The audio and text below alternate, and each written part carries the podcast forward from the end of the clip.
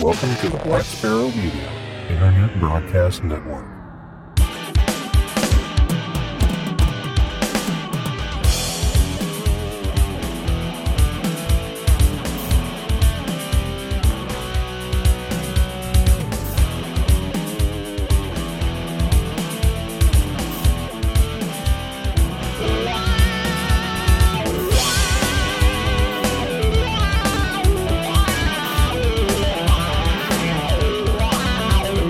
Are listening to Linux in the Ham Shack. LHS is a podcast about Linux, open source, and amateur radio for everyone. Now, here are your hosts Russ, K5TUX, Cheryl, W5MOO, and Bill, NE4RD. Hello and welcome. You have tuned in to episode number 434 of Linux in the Ham Shack, the most terrific amateur radio podcast on the internet. And tonight we're running uh, one person short, but that's all right. It's our deep dive episode. And we are going to kind of turn back the clock a little bit on this episode and go back to the beginning, kind of like Inigo Montoya. When the job went wrong, you went back to the beginning, and that's where we're going. We're going to talk a little bit about getting boot media for your Linux distribution. And before we dive into it, we'll go ahead and introduce ourselves. I'm Russ, K5TUX. Cheryl, W5MOO, is not here. And I'm Bill, NE4RD. So I got a we'll frog in my throat, apparently. just showed up too.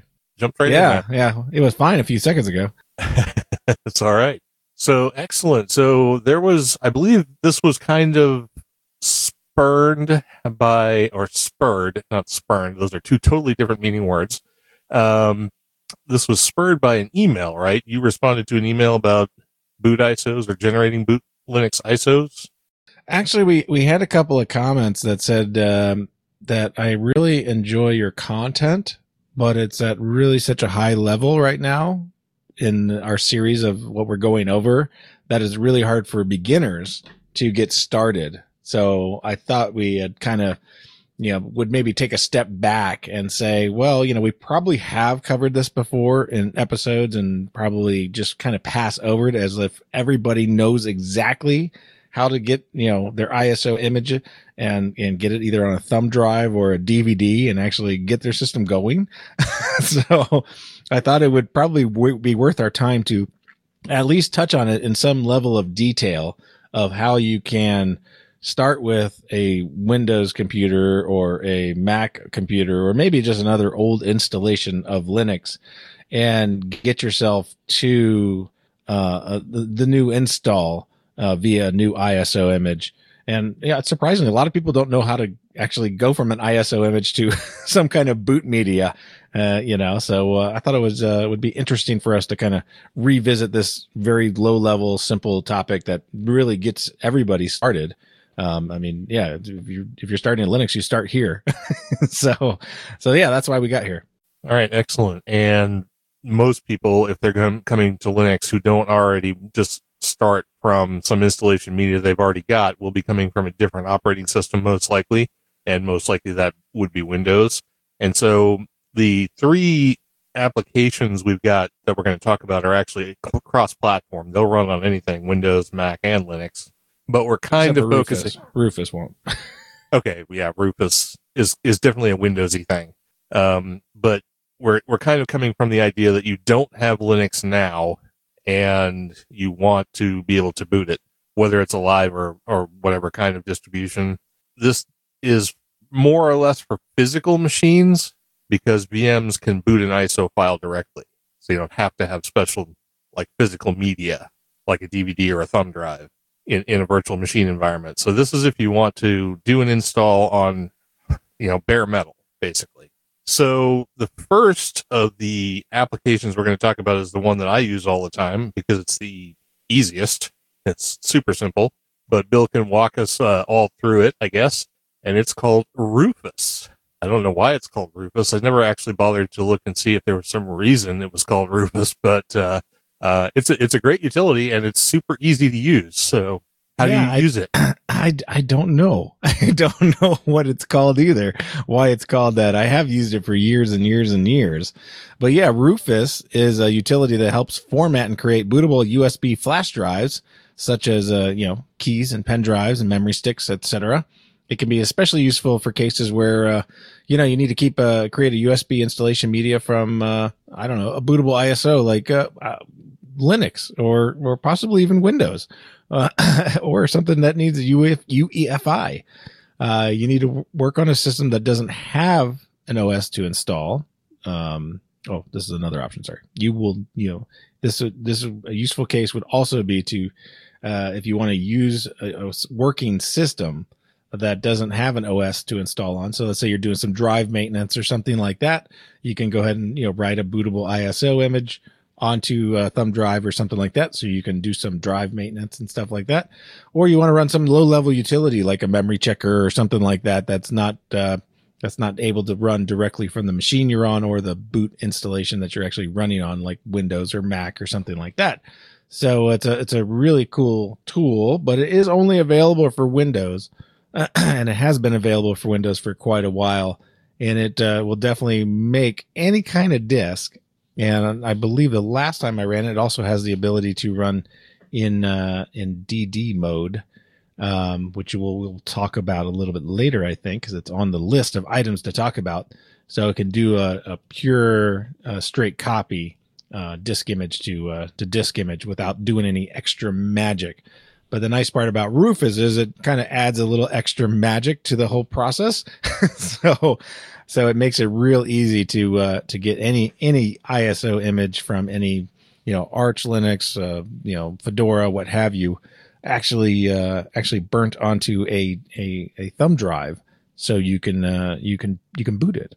Yes, that's correct.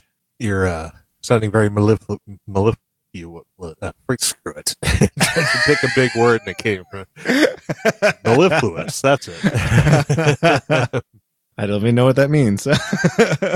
Sonorous, you know, something like that. So basically, all of these techniques start with an ISO file. So you have to go to probably a website to download said ISO file, like Ubuntu.com or ArchLinux.org or some site.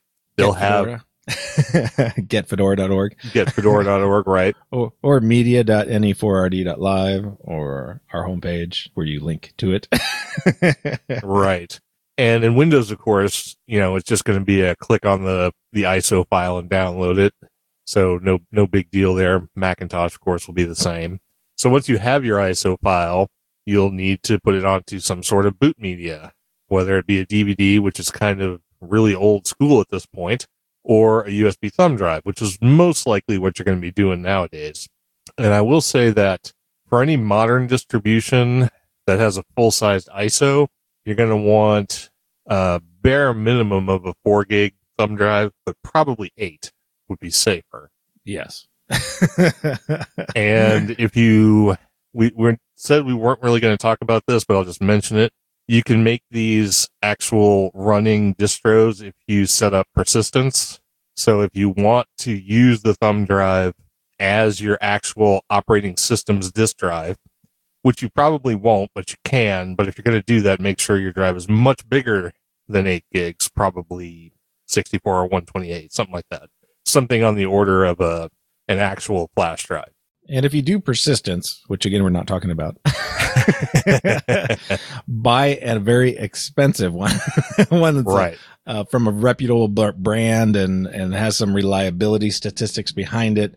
Because, uh, yeah, if this is your primary drive, if you're going to use a thumb drive as your primary drive, that's not a good idea in general. It generally is bad. It, they, they are not as good as like a, you know, you know, a, an SSD or something like that, that actually has, uh, you know, oh, a longer warranty period and some reliability statistics for having it inside of your computer constantly hashing and thrashing.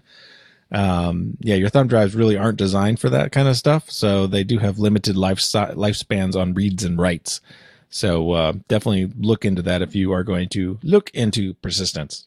Right. But we're going to go forth as if you're not going to do persistence and you're going to be installing the operating system on some sort of hard drive, whether it be solid state or otherwise, that's already in your machine, uh, which will most likely be larger and better built for doing persistent storage.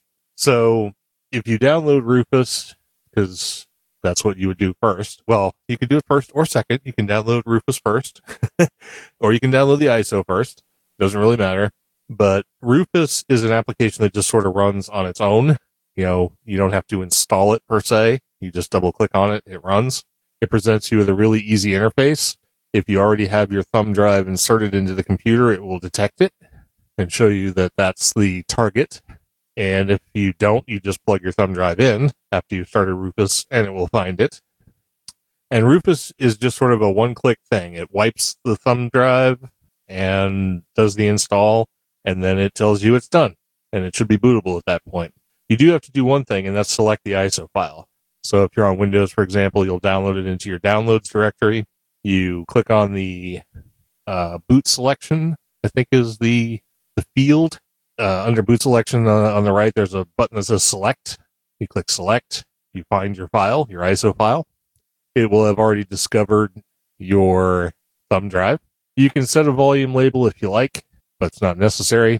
Everything else should probably stay as default in the case of a Linux ISO. And when you've done that, click start, wait about 15 minutes, and you have a bootable thumb drive. You should be able to reboot your computer at that point and assuming your BIOS is set up to boot from USB media, it should just start happening. If uh, I, we, we can't really go into like every BIOS, you know, manufacturer, yeah, and tell you how to switch your your boot drive priority and whether or not it boots from USB media and stuff like that. Any any modern BIOS will do it automatically, but sometimes you'll have to do something like press escape or F12 or something like that to get into a place where it will actually boot from a USB device. But that is computer and manufacturer independent. So just be aware of that. But anything reasonably new should just do it. You have anything else to add to that? Um, if you do it on a Mac, you hold down your Option key. uh, yes. And that's, that's pretty right. standard across almost every Mac. Right. If you hold down the Option key until you hear the the Apple bong, then it will present you with all of your boot drive options, and your thumb drive should be one of the listed options. You click on it, and away you go, and you've wiped off that nasty Mac OS. nasty. It's all that BSD bastardization. As it's being used right now to record this program. so, so sad. Yeah, Sad Mac. Well, at least I'm not getting a sad Mac. That's that's a good thing. That's a good uh, sign. Uh, yeah. All right. I didn't actually read down through your notes on Rufus. So I, have we touched everything? Yeah, I think so. I mean, Rufus is pretty easy to use. It's pretty standard. Um, I think uh, I used one of the other utilities before I found Rufus. So um, we're going to talk about a couple other utilities that that you can find easily online. And we should probably just move on to the next one that basically does the same thing. It does more or less the same thing. I've only used Balena Etcher once, and it was on a Mac OS to install Linux on a Mac, and it didn't work. But I think that's because of the age of my Mac. I don't think it really had anything to do with Etcher, but I'm really not familiar with Etcher, although it does present the same sort of interface and does everything pretty much the same. I was just doing it on a Mac. So I'll let you flesh out the details on Etcher if you've got more to say about it. Yeah, so Etcher, let's just run over the copy here real quick. It's a powerful OS image flasher built with web technologies. That means it's probably Electron to ensure flashing an SD card or USB drive is pleasant and safe experience. And you know, make sure that it doesn't uh, in the drive selection segment, it doesn't uh, it doesn't select your hard drive, which is always helpful. so you don't flash your hard drive with an ISO image, which I have done once, and it's a bit ugly undoing that. I do not recommend that at all. Um, yeah, so it protects you from accidentally writing to your hard drives, and uh, it also allows you to uh, flash Raspberry Pi uh, SD cards as well. And I think that's what I've used it probably more for. But I tend to use that, um, uh, you know, for quite a bit of stuff. Um, in fact, I've seen some some uh, distributions actually modify Etcher so it has a downloader and everything else built into it. So they must allow some extensibility to uh, to the product as well, um, where you can actually have it download your ISO and then burn it and then and then uh, yeah right to your uh, right to your uh, thumb drive and stuff like that. Nice part about this application it is available for windows mac os and linux. Uh, linux is an app image. I believe there are some other direct builds as well maybe a deb and possibly a uh, rpm but uh, there's definitely an app image that works everywhere so that's really nice. And it looks and operates exactly the same way in every uh, OS. I think I have used it even in Mac OS once. So, um, yeah, it's, it's a kind of a, a clean, it literally has like a pick your file, pick your drive, go. Flash. you don't get any other options. There's no advanced settings and stuff like that. So it's really kind of clean and simple to use uh, you know, I don't even know what the license is on it, but it doesn't really matter because you're going to use it for this one purpose and this one purpose only, which is to write your image. Right. I mean, that's kind of what we're talking about here anyway. It's just stuff to write your image and then you're kind of done with it. Then you go on to the glory of having Linux installed on your machine. I'm gonna I'm gonna throw one in here that is not on our list, and I'm not we're not really gonna talk about it because it's kind of exactly the same as the other two we've just talked about. It's one that's been around for a while. It's associated with Pendrive Linux, which is a site that's been around a real long time. And this one is called the Universal USB Installer or UUI. Um, there'll be a link for information about it in the show notes. But again, it, it it's for Windows. It presents the same single window. You know, choose a drive, choose an ISO, click, boom, away you go. so just another one you could choose if you want to. I think um, I think one of the things about Rufus and potentially Etcher that is better than UUI is they tend to be faster. Uh, Rufus does better direct writing to the media as opposed to things like UUI, which for some reason they, they should all kind of do the same thing. There may be a verification process or something. Uh, I can't remember if Rufus or Etcher has a like post write uh, verification step. Etcher does for sure. And I think it's optional in Rufus. Okay, so if you're really worried about your installation media, you can do a verify. It will do an actual byte for byte verify of the write.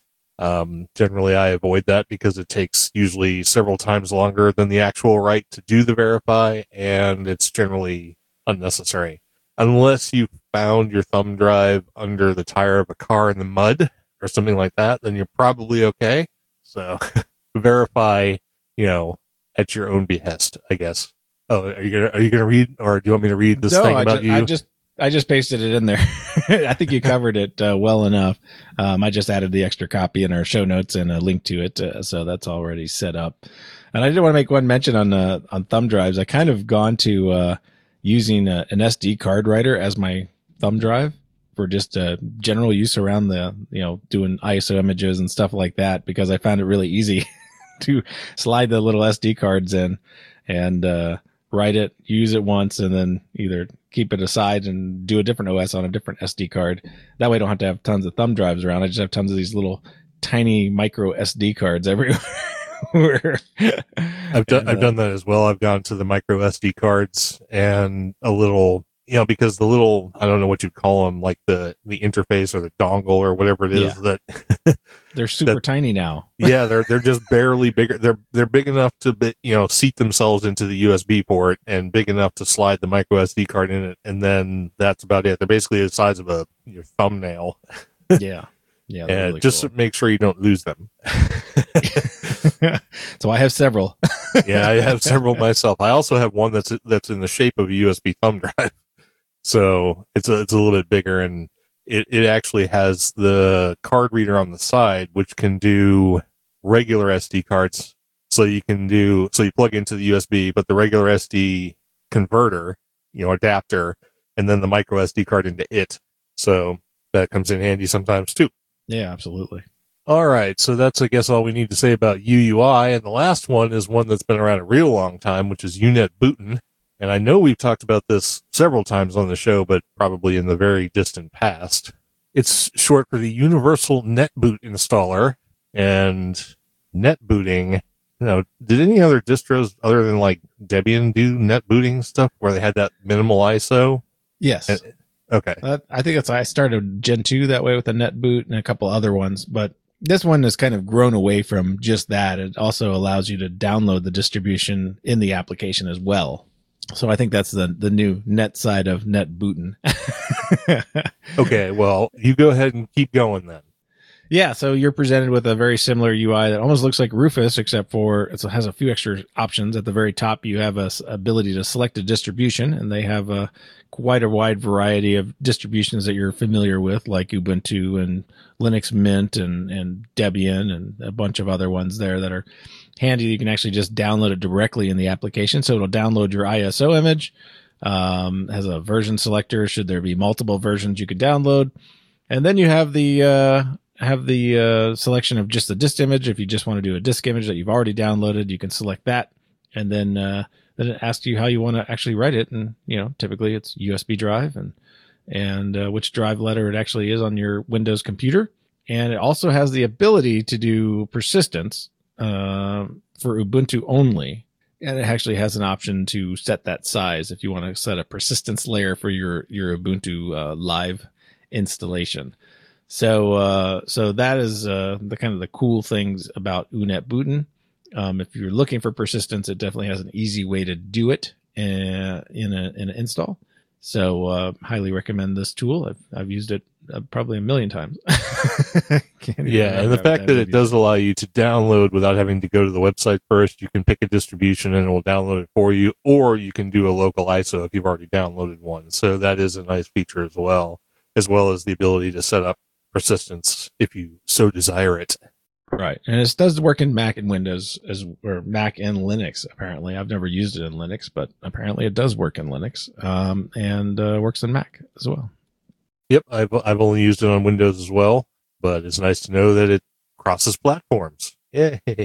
Um, I put in a couple of things in here for doing writes to USB thumb drives. They're actually sort of generic techniques for just writing data onto some media. But when I have a Linux installation or if I'm using Windows subsystem for Linux, these are ways that you can write an ISO to a thumb drive as well.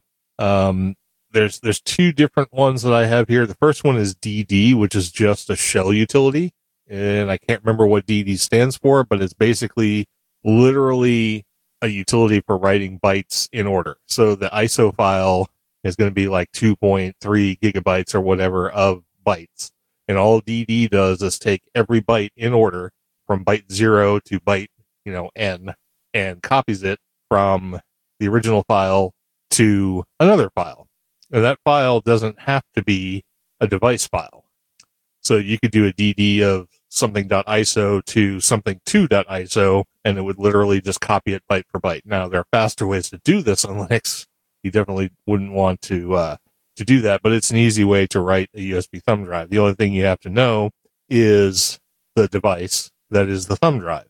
You know, whether it's slash dev slash SD A B C whatever. More than likely, it's going to be one of those. If you're if you're doing a computer that's slash dev slash H D something, it's too old. Throw it away.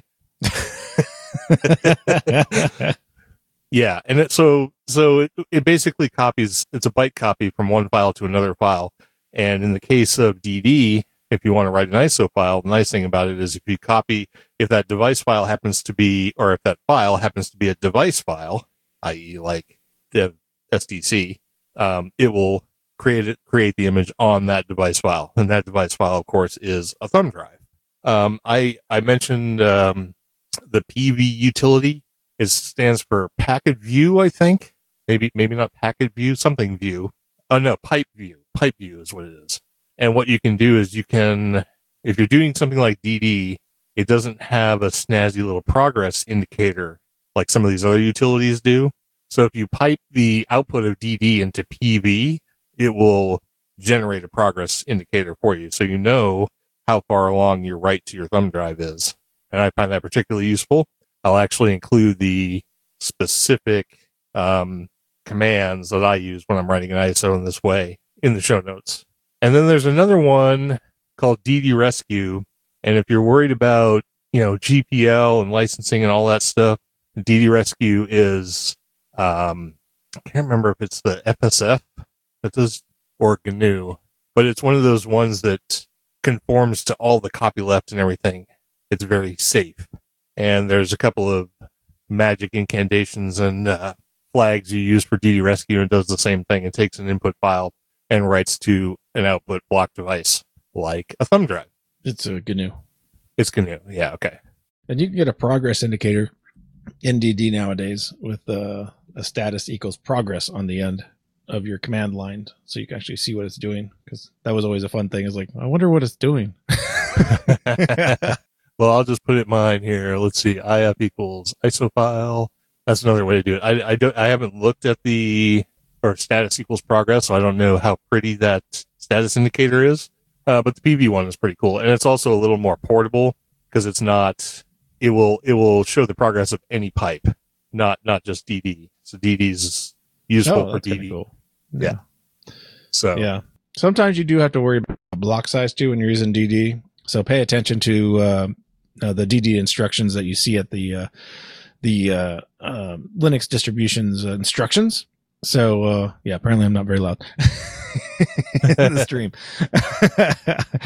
anyway, yeah. So yeah, the block size is important, and I know of at least one distribution that's really whiny if you do not use DD and that's Solus. Um, for some reason, they do require use, the use of DD to write your image.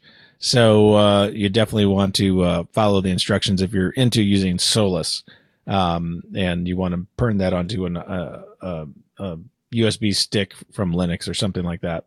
very good. So do we have anything else to say about creating bootable ISOs? Not really. I mean, uh, the days of uh, computers having disk drives and stuff like that are pretty much gone. um, I think I still have one computer here that actually has a DVD drive in it. So that's why you don't see uh, many people talking about making um, DVD images out of stuff. Plus, these uh, these ISO creators have uh, gotten really large and fat with their with their installation media exceeding the sizes of uh, of uh, DVDs, at least uh, you know generic DVDs, until you get like multi-layer and so on and so forth. So uh, yeah, the easiest way nowadays to get your boot installation going is on is on a thumb drive, and that's why we're talking about it as if that's the only way. Because in general, it feels like it really is. Well, a DVD can hold 4.7 gigabytes of raw data, so you're going to get some less than that when you're writing out an ISO file. And that's probably good enough for a lot of distributions, but certainly not all. And the other thing is optical media runs way slower than a thumb drive or an SD card. So you're going to see a major performance hit if a DVD is, is your only option and you'd have to go back a ways into the the Debian verse if you wanted to get into CD media because they haven't been you haven't been able to boot from a CD for for some time. Oh yeah, that's what 720 megs or something like that. Yeah, so tiny. yeah, yeah. So you're looking at a DVD, man. if you're looking at a DVD, don't look at a DVD. You know, USB boot drive is uh or USB thumb drive. That's the way you want to go for sure. All right. cool. So if uh, if anybody has any specific questions, or if you have you know checked out the show notes and think we've missed a step or don't have all the information handy, please send us some email and we'll respond to you and let you know um, if there's something we missed. Although I mean, these whole point of these ISO creators is to make the process very simple. So as long as you know where to download the ISO from, and as long as you've got a thumb drive handy, uh, any of these should make the process really, really simple for getting started with Linux. I think that's all I got to say about it. Yeah, yeah, I think that's a pretty good coverage. I mean, yeah, if you if you have issues and want more information or have something else to say, definitely send us a, a line at uh, info.lhspodcast.info or send us a voicemail at what? 919 1-909-547-7469, which is 1-909 LHS show on your touchstone keypad. We do have a question in Darren the chat actually has a question. Yeah. How do how can I tell which thumb drives will not work as a boot disk? They will all work as a boot disk because it has to do with how the data is written to the thumb drive. So they'll all work as long as they're big enough. That's Right. really the only caveat. So Well, the other one is that your system has to allow you to be able to boot To boot. right. USB thumb drive, and that's where you knowing your computer and how to uh, get into the boot sequence, which a lot of computers nowadays are like you hit F12 and it gets you to a one-time boot menu. Uh, some are more com- com- complicated than that. Um, but yeah, that's your mileage may vary as soon as that comes to fruition. Yeah, we we touched on that earlier in the in the program. You definitely have to know your BIOS a little bit, and you have to know if your computer can boot the media. But if it can, one way or the other, whether it's automatic or whether it's something you have to get into a boot menu for, then the media itself shouldn't make any difference. They're all they're all the same. I mean, they're just raw raw repositories for data. So it used to be that Windows, like if you wanted to create a Windows boot media stick, you had to go. Well, you still kind of have to still go through a special process because of creating the master boot record and all that kind of stuff. But these ISO creators do all that stuff for you. Hopefully that answered the question. He's typing. He's typing. Yeah, In the meantime, we should probably move on to our feedback because we do have some feedback. Oh, let's see. My daughter's computer is fussy with some sticks. Thought it was the stick that is the issue. It, I, I can't imagine it's the stick unless there is something physically wrong with the stick. If you, if you write an ISO file to it and do a verify to make sure that the write is correct, it should work.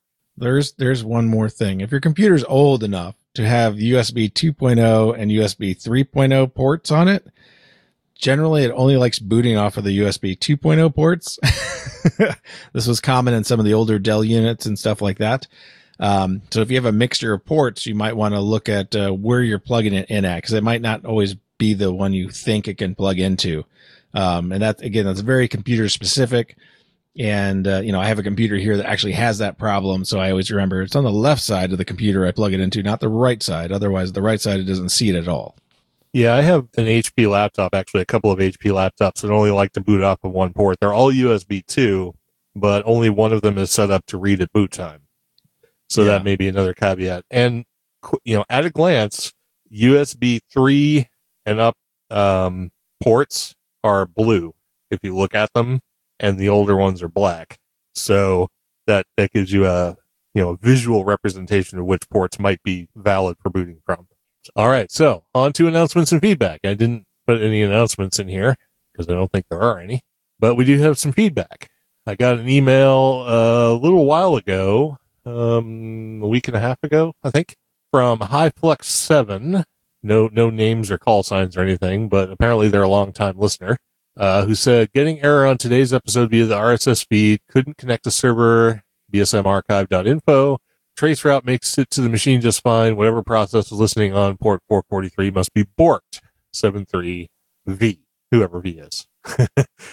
um, I did some investigation into this, and what it turned out to be was the intermediate certificate in the certificate chain for bsmarchive.info had expired. So it was failing verification. And so any feed readers that were downloading an SSL version of the file were complaining. So I got that fixed like within a few hours. So hopefully people didn't really notice that. I hate when that happens because, because I mean, that was, that, that wasn't even my fault. It's like nothing I could do about that. I didn't even realize that the, I'm not even sure if it was an expiration or a revocation, but something, something in the let's encrypt certificate chain went away. So I had to fix that. All right. And I guess I'll touch on this next one. We, we might both have something to say about this. There's a comment on the Linux and Ham Shack website from Bob K0TAZ. He says, Hi guys. I'm a long-time ham new to Linux. I just installed Ubuntu on my PC along with Windows 10. I installed FLDigi, WSJTX, CQR log, and FLRig. I use an IC7610 with HRD as rig control presumably under Windows because it doesn't run under Linux anymore. Uh, so my question is, do I use FLRig to control the rig or use HRD? Well, I just sort of answered that question. Uh, you have to use FLRig or something like it because HRD doesn't run on Linux. And what are the settings for FLDigi and WSJTX using the 7610? I have watched too many vids on setting up Linux for ham radio. Then I found you guys. You make more sense. Uh oh. well, we're doing it wrong. Still way over my head, but getting there. Hi, hi. I think I have loaded too much in Ubuntu. Should have done VM to practice first. Hi, hi. Any ideas where to start? Any help would be appreciated. 7-3 Bob. So I did answer him briefly. I mentioned that you, they would have to use FLRig or something similar to do rig control uh, because of the lack of support for HRD in Linux. And sounds like he's got a dual boot system, so obviously he can't do both at the same time, unless he's got a VM environment, which he clearly could have, but apparently doesn't. And he also wants to know like what the settings would be for an IC seventy six ten. I would think an FL rig would be slash dev slash TTY USB zero because it presents its own USB devices, probably two of them. Um, yes. One for sound, digital, one for rig control. Yeah. Right. So it's either going to be slash dev slash TTY USB zero or USB one, uh, whichever one it chooses for rig control and audio. The, the, it's a 9600 8N1 by default on ICOM rigs. And I also mentioned to him about WFView because WFView will work really well with an IC7610 because that's one of the newer ones with the pan adapter and all that. Oh yeah, and, sure. Yeah. And WFView I can't, is it, is it going to it's going to integrate with rig control D, right? I think, or does. Yeah, I think it has an ability for you to connect something else to it. Um, I haven't used it since we started talking about it, but I was going to circle back and look at it again. But I believe that's the idea that it could be used as a pass through, so it becomes the uh, rig control server for everything else that needs to talk to the rig. Right, and I, I mean, I don't want to go into like that too in depth, uh, but even if you're not using it for rig control specifically, WFView will give you a nice on-screen view of your 7610. Even if you're using FL rig or just going into ham HamLib using rig control or rig control D directly to control the 7610. That's a real basic overview. So if you have any additional questions and, you know, I did, I did outline the ports and the port parameters. Yeah. There is. Yeah, I mean, when you select the 7610, uh, cause it should show up like you select your rig first. So you tell it it's an IC 7610 in uh, FL rig. And then the, uh, the device pop down, a drop down should have all your enumerated, uh, serial devices. And it should also show the ones by ID. So it'll look like one that is, you know, slash dev by ID, blah, blah, blah, something, something, something.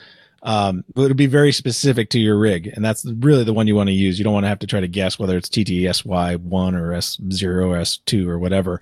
Um, it should have a by ID one. And then when you go into FL Digi or WSJTX, you just tell it that it's using FL rig and then it learns from FL rig where your rig is. So you don't have to really do anything extra. So in WSJTX, you would just say my rig control is FL rig and that's it. And, uh, it should just start working. And I don't know if like on ICOM rigs have the CIV.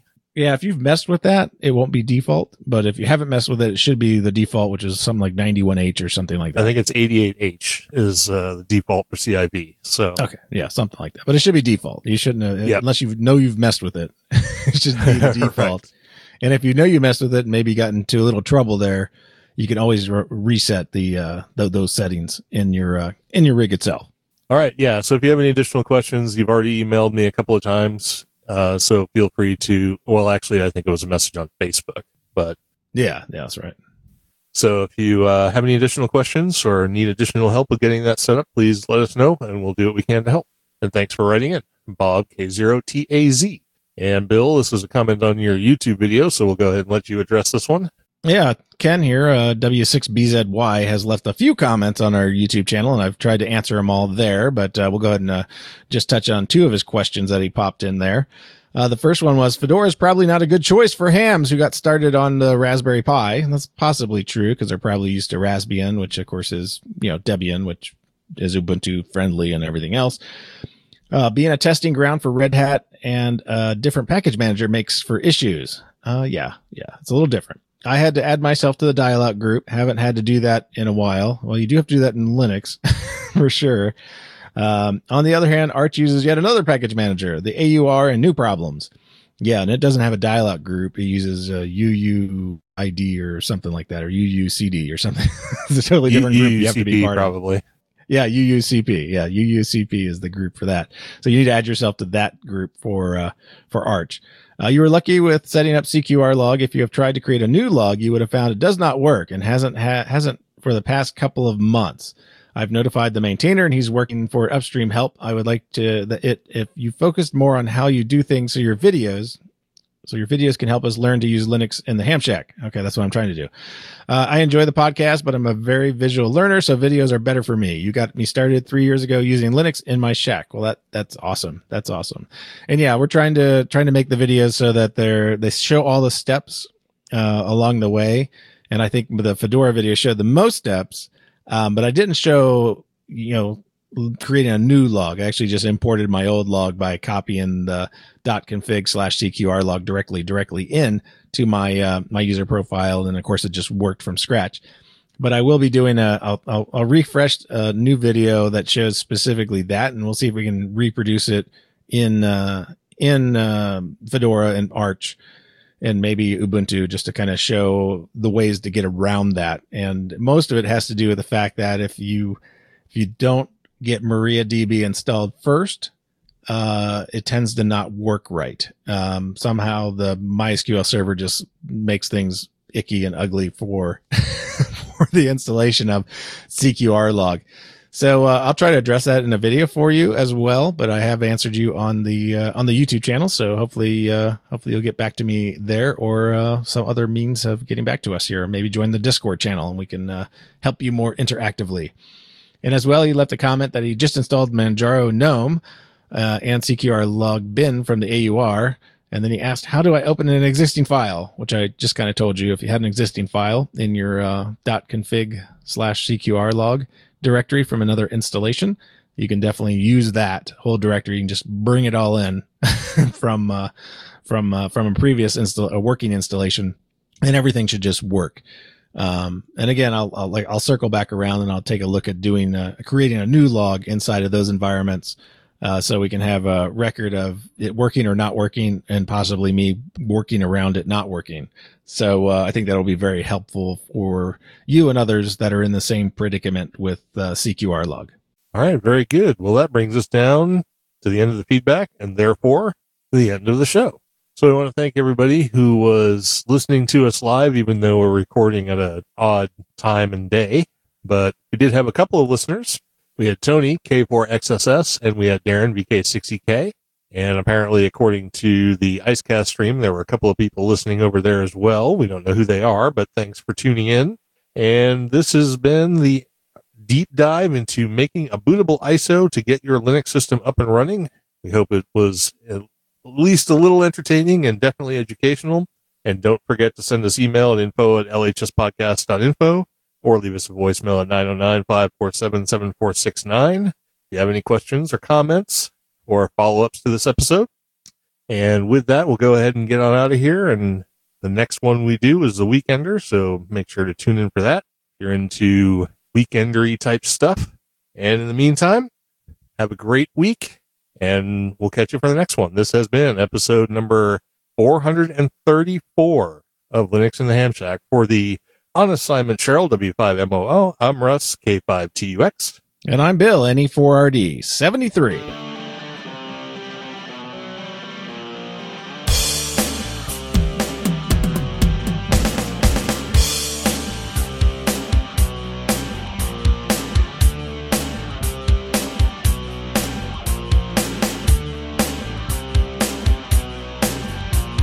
Thank you for listening to this episode of Linux in the Ham Shack.